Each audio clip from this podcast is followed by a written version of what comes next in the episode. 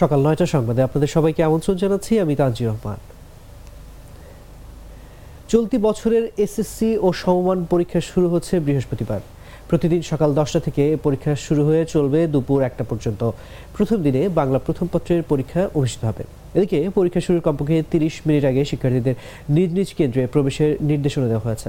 অনিবার্য কারণে কোনো পরীক্ষার্থীকে দেরিতে প্রবেশ করতে দিলে তার নাম, রোল নম্বর প্রবেশের সময় দেরির কারণ রেজিস্টারে লিখে তা ওই দিনই শিক্ষা বোর্ডে প্রতিবেদন আকারে পাঠাতে হবে।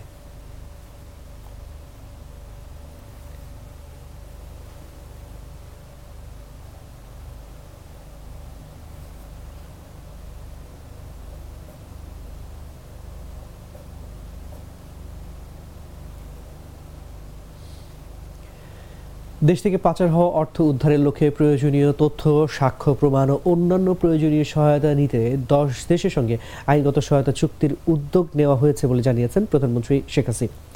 বুধবার জাতীয় সংসদের অধিবেশনে বিরোধী দলীয় চিফ হুইপ মুজিবুল হক চুন্নুর এক প্রশ্নের লিখিত উত্তরে প্রধানমন্ত্রী এ তথ্য জানান। এ সময় স্পিকার ডক্টর শিরিন শারমিন চৌধুরী অধিবেশনে সভাপতিত্ব করেন। বুধবার প্রশ্ন উত্তর টেবিলে উপস্থাপিত হয়।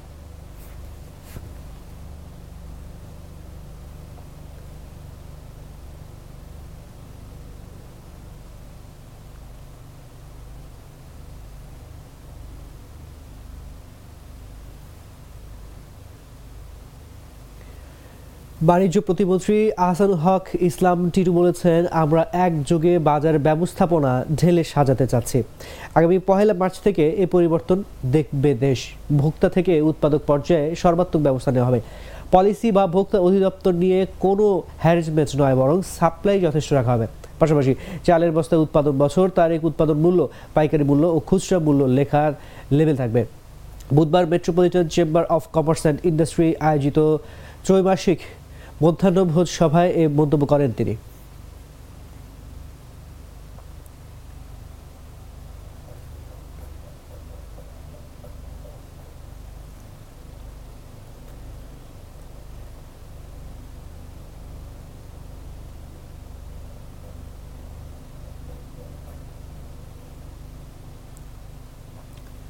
মৃদু ভূমিকম্পে কেঁপে উঠল চুয়াডাঙ্গা। বুধবার রাত আটটা সাত মিনিটে ভূমিকম্প অনুভূত হয়। চুয়াডাঙ্গার প্রথম শ্রেণির আবহাওয়া পর্যবেক্ষণাগারের জ্যেষ্ঠ পর্যবেক্ষক রাকিবুল হাসান এর সব তথ্য নিশ্চিত করেছেন। রাকিবুল হাসান বলেন রিক্টার স্কেলে ভূমিকম্পের মাত্রা ছিল তিন দশমিক ছয়। এটির উৎপত্তিস্থল ছিল পাবনা জেলার আটঘরিয়া। ভূমিকম্পটি রাত আটটা সাত মিনিটে সৎ আঠারো সেকেন্ডে শুরু হয়ে রাত আটটা সাত মিনিট তিরিশ সেকেন্ডে শেষ হয়। এ ঘটনায় এখন পর্যন্ত কোনো ক্ষয়ক্ষতির খবর পাওয়া যায়নি।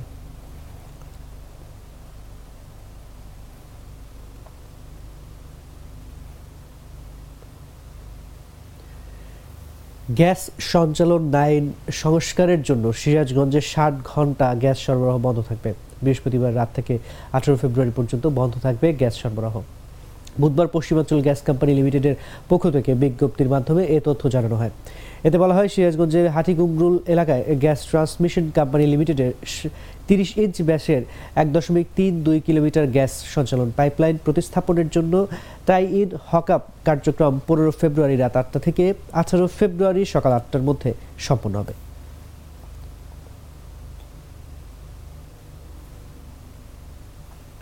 পররাষ্ট্রমন্ত্রী ডক্টর হাসান মাহমুদের সঙ্গে সাক্ষাৎ করেছেন বাংলাদেশে নিযুক্ত জাপানের রাষ্ট্রদূত ইয়োয়ামা এ সময় হাসান মাহমুদকে অভিনন্দন জানিয়ে লেখা জাপানের পররাষ্ট্রমন্ত্রী কামিও কাওয়া ইয়োকোর এক চিঠি হস্তান্তর করেন তিনি। বুধবার বিকেলে রাজধানীর সেগুন বাগিচায় পররাষ্ট্র মন্ত্রণালয়ে আসেন জাপানের রাষ্ট্রদূত। এ সময় চট্টগ্রামের শাহ আমানত আন্তর্জাতিক বিমানবন্দরে টার্মিনাল দুই নির্মাণে সহায়তা করতে জাপানের প্রতি আহ্বান জানান মন্ত্রী। বাংলাদেশের উন্নয়নে জাপানের অবদান রয়েছে উল্লেখ করে বৈঠকে পররাষ্ট্রমন্ত্রী বলেন, জাতির পিতা বঙ্গবন্ধু শেখ মুজিবুর রহমান জাপানের উন্নয়ন প্রক্রিয়ার প্রতি গভীরভাবে আকৃষ্ট হয়েছিলেন।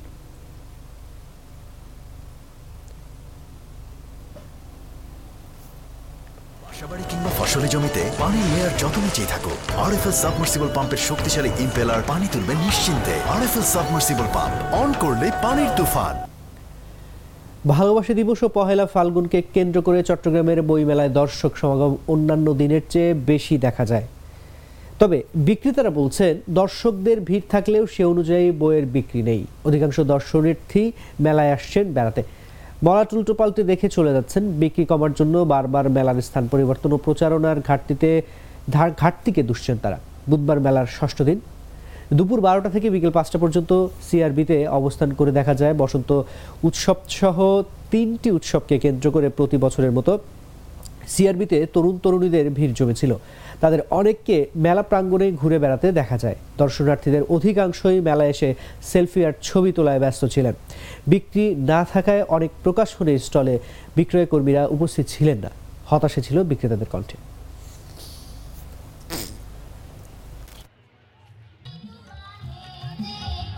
বিকাল টাইমে মানুষ থাকে, কিন্তু সময় বাড়ার সাথে সাথে সন্ধ্যার পর বারে বারে একটু কমে যায়। আর ব্যবসা বিক্রি মোটামুটি আছে মানে প্রতি বছর যে বিক্রিটা হয়, এটা একটু কম এবছর প্রতিদিন বেচা বিক্রি আমাদের অ্যারাউন্ড দশ, পনেরো, বিশ এরকম হচ্ছে।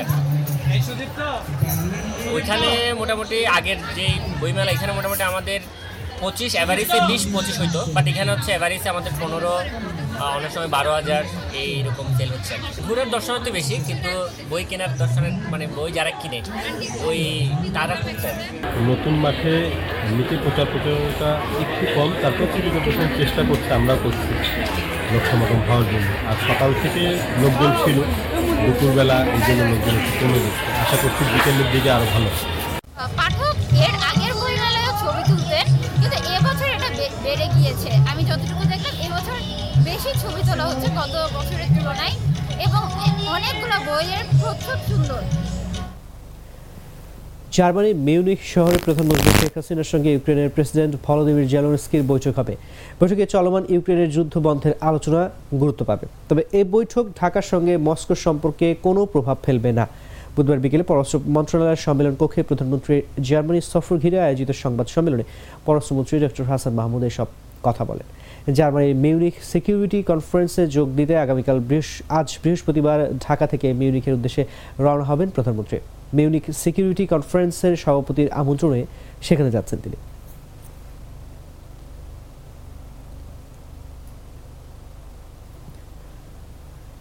চাপাই নবাবগঞ্জ জেলার সীমান্ত ঘেঁষা ভোলাহাট উপজেলার মুসরিভুজা গ্রামের বাসিন্দা জিয়াউল হক।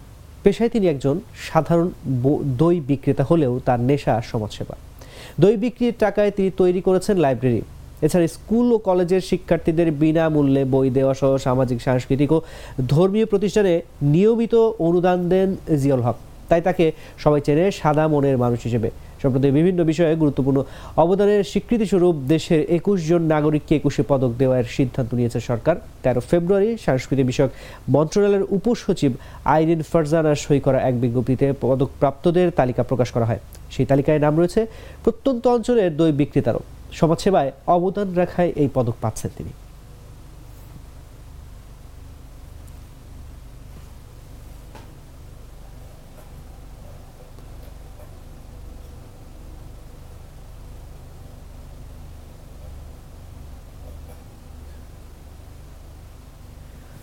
থাকছে এবারে আন্তর্জাতিক সংবাদ।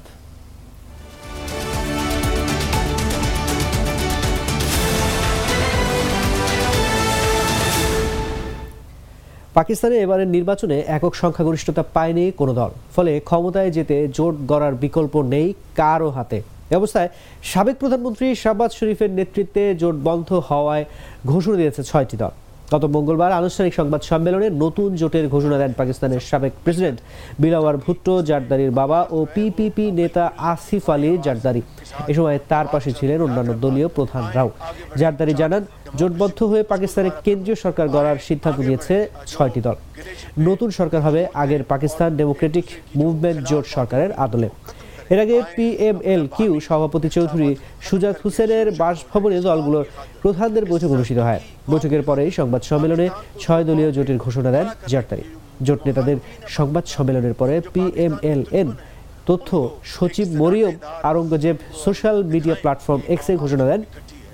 পার্টি সুপ্রিমো নওয়াজ শরীফ প্রধানমন্ত্রী পদের জন্য শাহবাজ শরীফকে এবং আহ, পাঞ্জাবের মুখ্যমন্ত্রীর জন্য মরিয়ম নওয়াজকে মনোনীত করেছেন অবশ্য শীর্ষ নেতাদের সংবাদ সম্মেলনের আগেই পিপিপি চেয়ারম্যান বিলাওয়ার ভুট্টো জারদারি বলেছিলেন তার দল কেন্দ্রীয় সরকারের অংশ না হলেও প্রধানমন্ত্রী নির্বাচিত করতে পিএমএলএন কে সমর্থন দেবে कदूरतें और एक दूसरे की जो खिलाफ बातें हुई उसको ख़त्म करें आए अपना बामी इख्तलाफात ख़त्म करके शिर शकर हो जाए इस कौम की खातिर इस दुखी कौम की खातिर पाकिस्तान को उसके पाँव पे দর্শক এই ছিল এখনকার মতো আমাদের পরবর্তী সংবাদ সকাল দশটায় দেখার আমন্ত্রণ জানিয়ে বিদায় নিচ্ছি এখন সঙ্গে থাকার জন্য ধন্যবাদ সবাইকে